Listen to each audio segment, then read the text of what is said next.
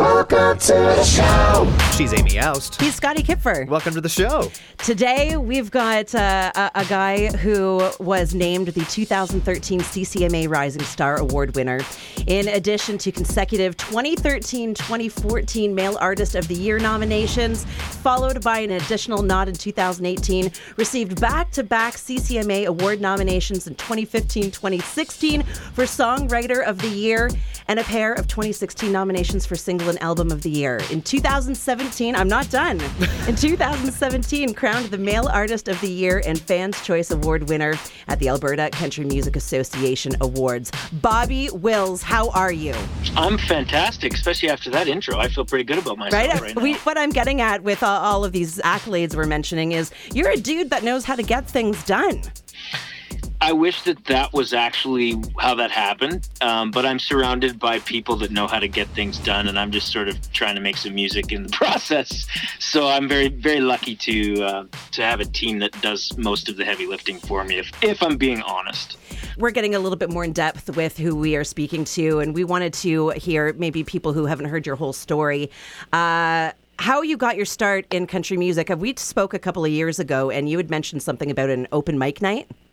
Yeah, I was a um, you know shower singer. Maybe is the best way to put it. I'm I'm actually uh, shy isn't the right term for me, but when it comes to music, I always had a little bit of um, shyness, and so I had sort of been poking around it. I didn't grow up with music, and and uh, I was backpacking through Australia. And the guys had heard me sing around the house and stuff, and and uh, we went out to a pub one night, and there was a band doing a, uh, you know, like a jam night, and uh, they wanted me to get up and sing, and I told them I wasn't going to do that. And then uh, one of the guys bet me twenty bucks um, that not only would I not do it, but that I would get booed off stage. so we we had a good laugh and a beer, and I and uh, a couple of um, glasses of courage later, I took the twenty bucks and I went up and sang. And the only country song they knew was "The Dance" because I guess it had been big there. And I sang it, and the place kind of reacted positively. Um, the bar was fairly full, and I got a really great reaction, and the fire was lit. Are you stealing cars, Bob? Yeah, I, I, I was hoping that I wouldn't set this alarm off. Just give me a second. I'll get my uh, stuff out of the window here. I only steal them during the day. I don't. I don't actually do it at nighttime. It's too cold. Broad daylight. Well, nobody thinks you're doing anything wrong.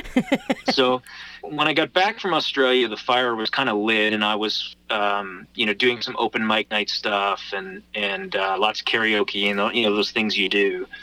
And um, I still was very shy about it, and I was still, you know, I really thought, you know, I dreamed about a career in it, but I didn't really thinking that was something that was possible um, you know, I got in some bands over the next year, year and a half, and played some bars and did some of that stuff.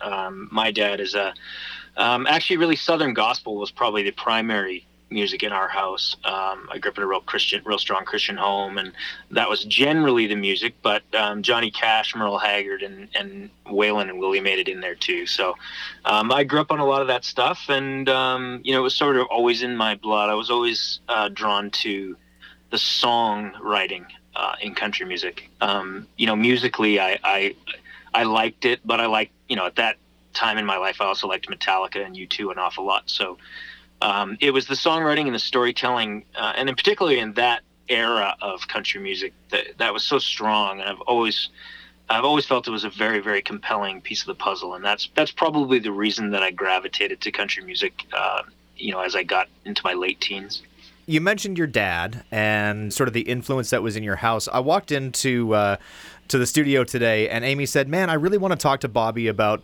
the adoption thing." So let's touch on that for a second, because you were raised in a house that was f- certainly filled with music, but your biological side is a whole different story, isn't it? Yeah. So you know, I always wanted to participate in music, and outside, literally outside of church, I did not participate in music. We played hockey, and you know, the things that Canadian kids do. And my family wasn't particularly musical um, outside of you know the casual fan thing. So um, I sort of had this burning desire that didn't fit with anybody around me, and I think that's potentially why I was so quiet about it. Mm. Um, it just was a little bit of a crazy, kind of a goofy dream, really. You know, um, if you don't grow up in it, I think people generally look at it like you're out of your mind to try this, which might still be true, by the way. Um, and it wasn't until um, I got a phone call from an adoption uh, registry where they match up families that have both registered.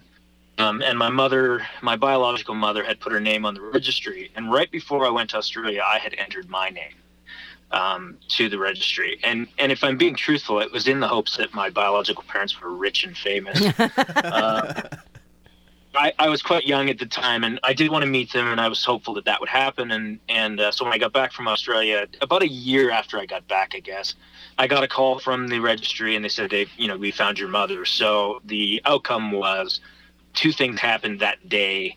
Um, the first thing I found out was that I had a, I had siblings in Edmonton that were younger than me, uh, which was only three hours away and uh, also made a plan to go to Toronto. Um, my mom was living in Stirling, Ontario at that time, and made a plan to go visit her. So it was literally 24 hours later, I was in my car on the way to Edmonton. How did you feel about that? Because I, I kind of can relate with you. I just met my biological father just a few years back, realized that I had a, a sibling as well. And so you kind of feel all of those emotions, don't you? Oh, it was crazy. I, I, um, I mean, just the emotion of meeting a biological parent alone was like, wow, this is about to happen. And I was excited about it.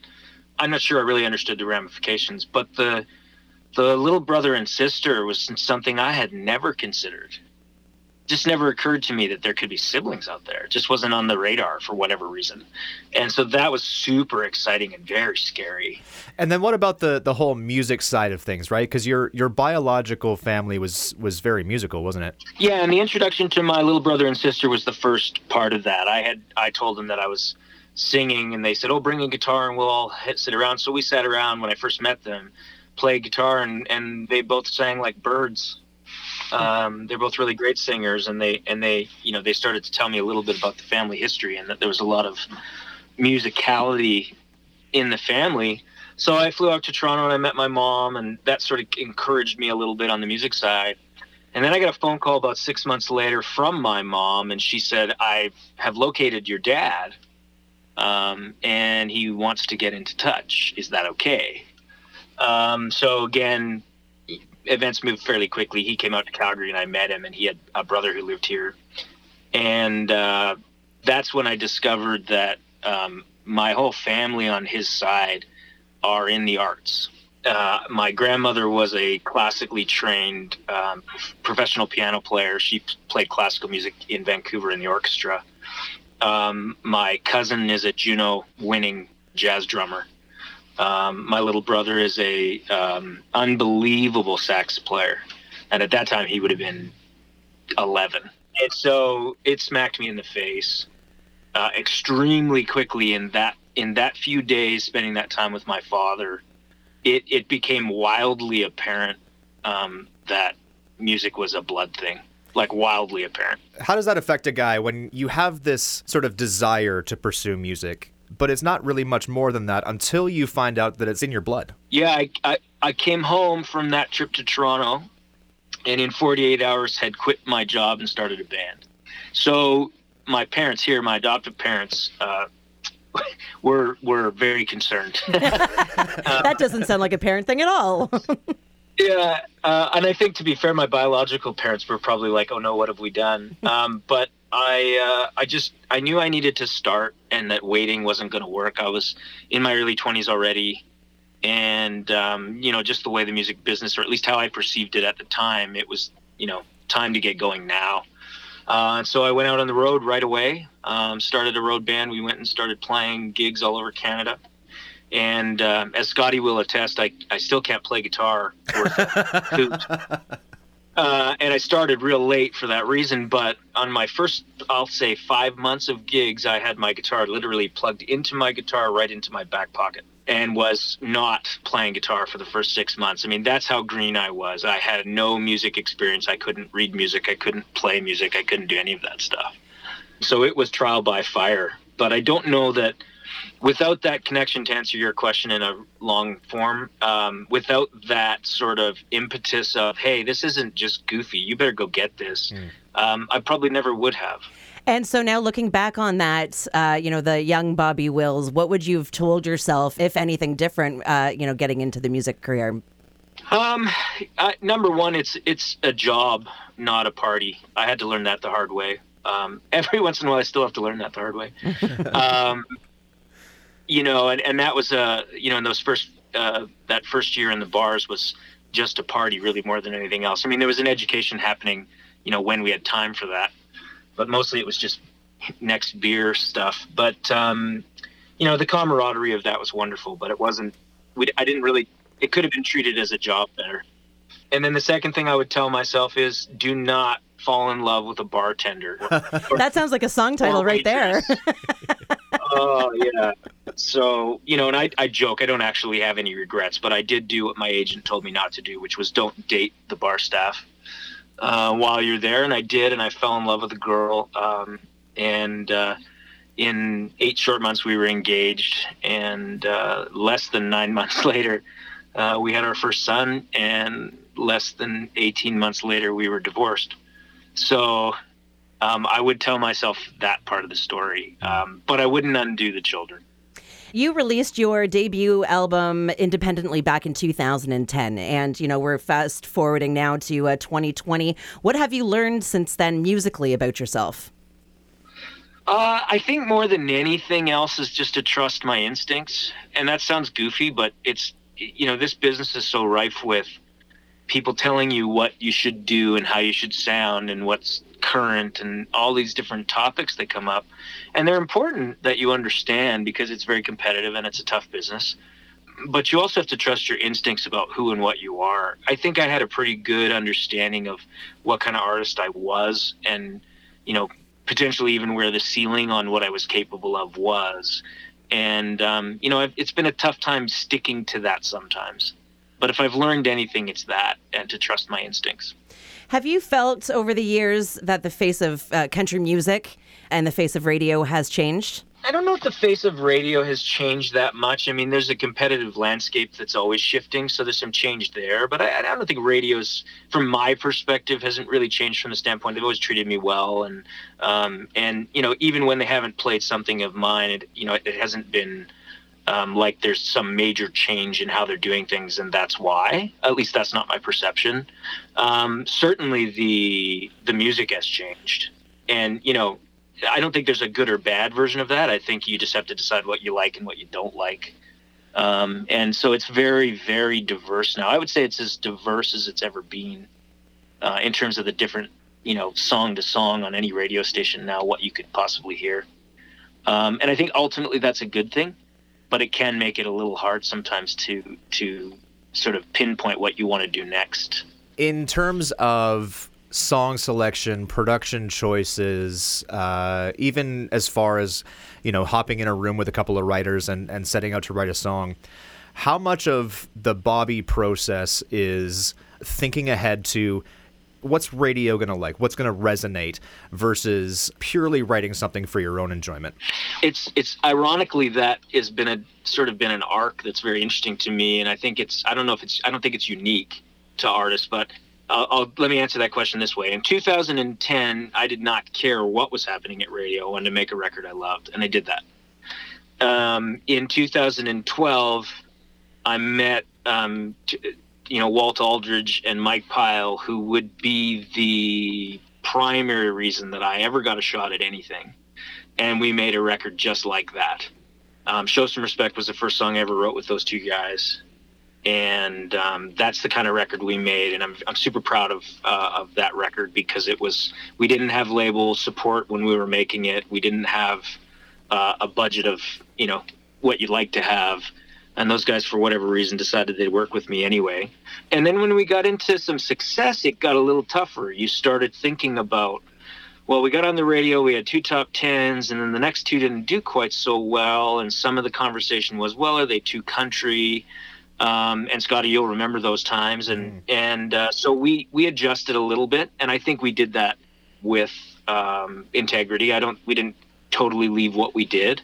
And we did the Crazy Enough record. Um, and we did start to write a little bit more with the idea that, you know, what do we need? You know, we got the ballads, so now we need a tempo and some of those kinds of discussions. So surely the strategy started to appear a little bit more. Um, and that was great. We had success with that record. Um, but it kind of fell off at the end again. So again, and this was um, the Florida Georgia line and the bro country thing was really blowing up real hard at that time, or had already blown up, and it was getting tough to compete with some of that. And so we did adjust a little again with Tougher Than Love, and that was the most successful record we ever made because I think we found the right balance between um, you know doing what we do and still sort of thinking about some of those strategies to the point of your question. And the next record was In Comes the Night, and I went back to I don't care what's happening at radio because I just don't know what that is, and I need to be doing something that just suits me. And we have some momentum, so it'll be fine. Um, didn't turn out quite like that. It's so interesting, dude, because like "In Comes the Night" is probably one of my favorite Bobby Wills recordings. And I mean, you know what a huge fan I am of yours. So you were talking about, uh, you know, coming off of two top tens, and then we put out "If It Was That Easy," and you and I did that Dean Brody tour. And the one thing that really stuck out to me was we were playing the the CCMA Fan Fest, and I think that was about 2013, just before Crazy Enough came out. So "If It Was That Easy" was the third single off of that record and uh, we we didn't have quite the chart success that we had with "Show Some Respect" and "Somebody Will." But what I found going out and playing these songs with you is that that song really resonated with people, and they were singing that back more than anything else that we had put out at that time. So. How do you measure success in, in the brain of Bobby Wills? Do you measure it based on chart position and and sales numbers, or do you look at how a song resonates with a crowd that you sort of measure your success by? Yeah, that's a tough question to answer because both those things have their place. Um, I, uh, for me, for my soul, there is nothing that feels better than people connecting with music that you've been a part of. There's just nothing better than that. So ultimately, when I look back on all the years and and and and and try to look to the future, that's the thing that I'm looking for.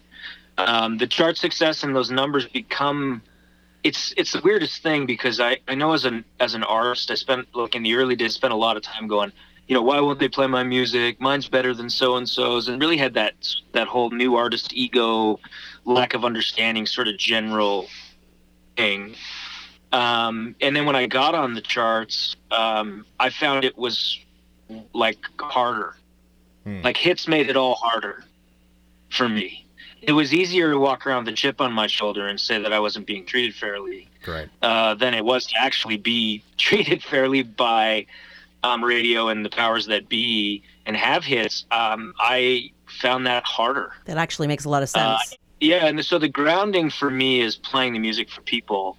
And it's funny that you said that, Scotty. Um, In Comes Night did not do very well at radio uh, or Spotify for that matter. And it is, if I play that song at any venue, it is the 25 somethings in the front three rows singing it word for word That's- every single night. And I cannot explain that to you.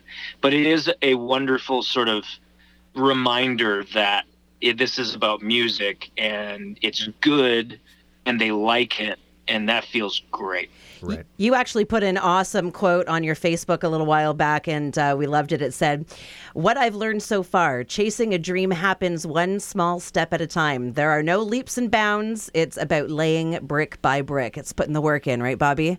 Yeah, it is. You know, and I, I, I get that. It's funny as an artist, like especially in the early days. I don't get so much anymore, but I used to get emails like daily from people going, "Hey, I'm trying to do this. What would you recommend?" And I, you know, I always said the same thing. I, I don't even know what I'd recommend. I just know that today you have to do something that pushes your agenda. So I want to be a songwriter, and that's my whole dream. Well, then the only thing I can tell you to do for sure is to write a song today. And the song you write today might not be good enough, but it might be the you know the first brick, as they say, to the next song, which might be the next brick to the next song that gets you to a hit song. And for me, that's the only advice I can really give because there is no other route than to do the work and put it out there. Like you have to do the work and then be bold enough to share it. And if you're going to be bold enough to share it, you have to be open enough to accept the fact that it may not be as good as you think it is. And that's usually where everything comes off the rails for new artists because you put your heart and your soul and you create something and you're like, oh, this is the best thing ever. And you're convinced of it. And then you put it out and you ask for opinions, which is scary in general terms with the arts, and someone comes back and goes, "This isn't good enough," and that's where a lot of you know people that are chasing the dream or thinking about chasing the dream drop off right there. You know, and and the only thing I can tell you to do is just write another one and send that out. I've had that conversation in Nashville a number of times, and it, it seems like inevitably that conversation comes around to the ones who make it are the ones that stick it out. For sure, and and you know you don't like dreams are funny because they don't always lead you where you you know you sort of have this path pre pre thought of and oh this dream will happen and then you know it's like buying lottery tickets I'll just win and it'll be fine you know but what I found was that doing the work without a direction led me to like-minded people and I mentioned earlier that I ended up with one of my heroes, like one of my all-time songwriting heroes, like on the planet. I mean, I loved his music in the '80s. I, I can remember reading his name on liner notes in Ronnie Milsap records, and somehow I ended up in Vail, Colorado, in a lodge for a week writing songs with my hero. And it's like, well, how do you make these contacts in the music industry? And again, I, I don't know how to answer that other than to say they kind of came to me um, and that's not a talent conversation. That's a, hey, I met this guy. I think you'd like him. You want to hang out with us? Right. Thing. And I would have never done any of that if I hadn't gotten past the first heartbreak and the first no. Mm-hmm. You know, so, and then now all of a sudden I've got like this this this group of friends that are writing hit songs at radio now, um, who five years ago or six years ago when I first met them couldn't get a cup of coffee, doing anything. So I had booked my very first writing trip to Nashville, which is to say that I actually had co-writes that I was able to book, and again through through friends of friends of friends kind of a thing. And um, I I had booked an appointment with a fella named Wade Kirby, and Wade had actually literally had the number one uh, song of the week I was writing with him. Um, it's George Strait song called uh, "I Saw God Today." and I met him, and we wrote a great song that day with another fellow by the name of Michael White, and um, that made that first record, that Man with No Past. In fact, that was the song we wrote, was Man with No Past. And Wade and I kind of hit it off, and I called him a couple months later, and I said, "Hey, I'm coming back. I got to finish this record. I'm wondering if if you'll write with me again." And I sort of anticipated he might say no, just given all his success, and he said yes. And he said, "Would you mind if I bring my other buddy in, Mike Pyle, to the right?" And I said, "Sure." Fast forward to the right we write a song called "Done Quitting," which is still one of my, I still think is one of the best songs I've ever been a part of. And um, we finished the right, and Mike says, "Well, how long are you in town?" And I've just met him, and he says, "How long are you in town?" And I said, "Well, I'm actually here for a week." Uh, and he said, "Oh, are you writing?" And I said, "Well, no. Um, actually, Larry Wayne Clark, who you guys would would also know, is a Canadian guy, um, and he had canceled um, two writes with for that week. Now I found out later that he was quite ill and actually passed away uh, a couple years ago now. But he had canceled, and I had nothing on the books, and I wasn't exactly you know in vogue in the sense that people were fighting to write with me. And so I told Mike I got a cancellation, and he said, "Well, why don't you come down to Muscle Shoals?" And I'm thinking, "What the hell is a Muscle Shoal?" uh, and uh, little town in northern Alabama that's got a bit of a reputation. Um, and so I thought, well, what the hell? I got nothing else to do, so I'll go down. So I drove down with him, wrote another song with a buddy of, of his, and he says to me, he says, I got this friend. His name is Walt Aldridge. And of course, I immediately knew who he was because I, this guy was reverent in my mind. And um, he says uh, he hasn't really been writing much. He's actually a professor at University of Northern Alabama now because he just got kind of tired of it. You know, he did it for 25 years or whatever it was, and he's just taken a little different path now. But he might be willing to write with us. He says, "Don't you know?"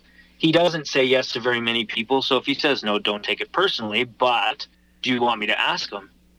And I said, "Well, yeah." And he asked him. So I randomly meet a co-writer who randomly takes me to Muscle Shoals because I have a cancellation, who randomly introduces me to my hero, who decides for some reason to write with me. And then we sit down for the very first time. In fact, the song started on a ski lift. And then we sit down and write the song. And the very first song we write was the most important song of my career. Like luck is for those who work hard, I guess, is sort of the phrase, right? Right. You mentioned Larry Wayne Clark. I want to touch on this because Larry was such a special figure in my life too, in my career. And the first time I went to Nashville, I was showing up to write with Larry at 10 o'clock in the morning. He had his coffee on, and I want to find out what your experience was like with Larry. Did you get the pot of coffee? Did you get the the Nashville drive around? Yeah, I got all those things. I, Larry and Maggie were so wonderful, and um, I, again, another one of those moments in my career that I would not have been successful without. Larry had a gift for working with young artists. He had a gift, and um, so they put the coffee on. Yeah, that was my experience, and I had never done a co-write. He was my very first Nashville co-write, and as a lot of people tell me that he was there first, and um, he walked me through the etiquette. He explained to me how the town worked. He walked me through how publishing works and gave me a sense of confidence. And he did all of that in like the first 15 minutes. It's crazy, isn't it? Well, and then I, you know, I mentioned Wade Kirby to you. I wrote with Wade Kirby that same week for the first time. And I, and, and I think that I handled that co-write professionally in a way that I might not have if Larry hadn't sort of explained to me what the expectations are in these bigger rooms. Right. And and then Wade and I become very good friends, and you and I just told you the rest of that story. So, you know, w- like Larry and Maggie were wonderful, and we stayed in touch with them over the years. And anytime we were in town, they would take us around and show us things and do the tour, and we'd have dinner with them. And uh, it, they were the first people that I introduced my wife to in Nashville, and and our little one, and you know, just uh, amazing memories. Let's move on to uh, a little game we like to call Turn Us On. This is where we ask you. It's not as sexy as it sounds. This is where we ask you to turn us on to something that you've recently discovered. This could be a Netflix series, it could be a product that you fell in love with immediately, just something that you've discovered that you want to turn us on to. Oh man, you know I hate this game, and I'll tell you why. I am a voracious reader and a voracious like music guy. Like I am in constant motion as it relates to, you know, music and books. So that's tough one for me to answer. So I'm going to answer it in a weird way. Um, I'm reading the new Malcolm Gladwell book called Talking to Strangers, and it has absolutely spun my head around. So I'd encourage you all to read that. And I just got turned on to a fellow by the name of Randy Montana, who actually I'd just been writing with. And I really didn't understand his, I hadn't really been up to date on his music, like his artist career. And I went backward and listened, and holy smokes. So those are two. Malcolm Gladwell and Randy Montana. Mhm. Cool. All right, we have another one for you, Bobby. If you if you've got the time. Do it. Okay, it's uh, five questions. It's kind of a rapid round thing, and so you just need to answer as quickly as possible. Do not think too hard on it. That's not a problem for me. Question number one Whiskey or gin? Whiskey. Beach or ski hill? Oh, beach. Obviously, it's freezing where you are. Yeah. Here's a tougher one for you. What's what's the song that you wish you wrote? Uh, the house that built me. Ah, that's a good one. Okay, you could tour with anyone, dead or alive. Who would it be? Keith Whitley. Nice. And your dream stage to play on? Ooh, you know, I honestly, I've been so lucky to do so many of those already. Um, I spent some of my early life in the Boston area, so I'm going to say Boston Garden. Ooh, nice. Interesting answer.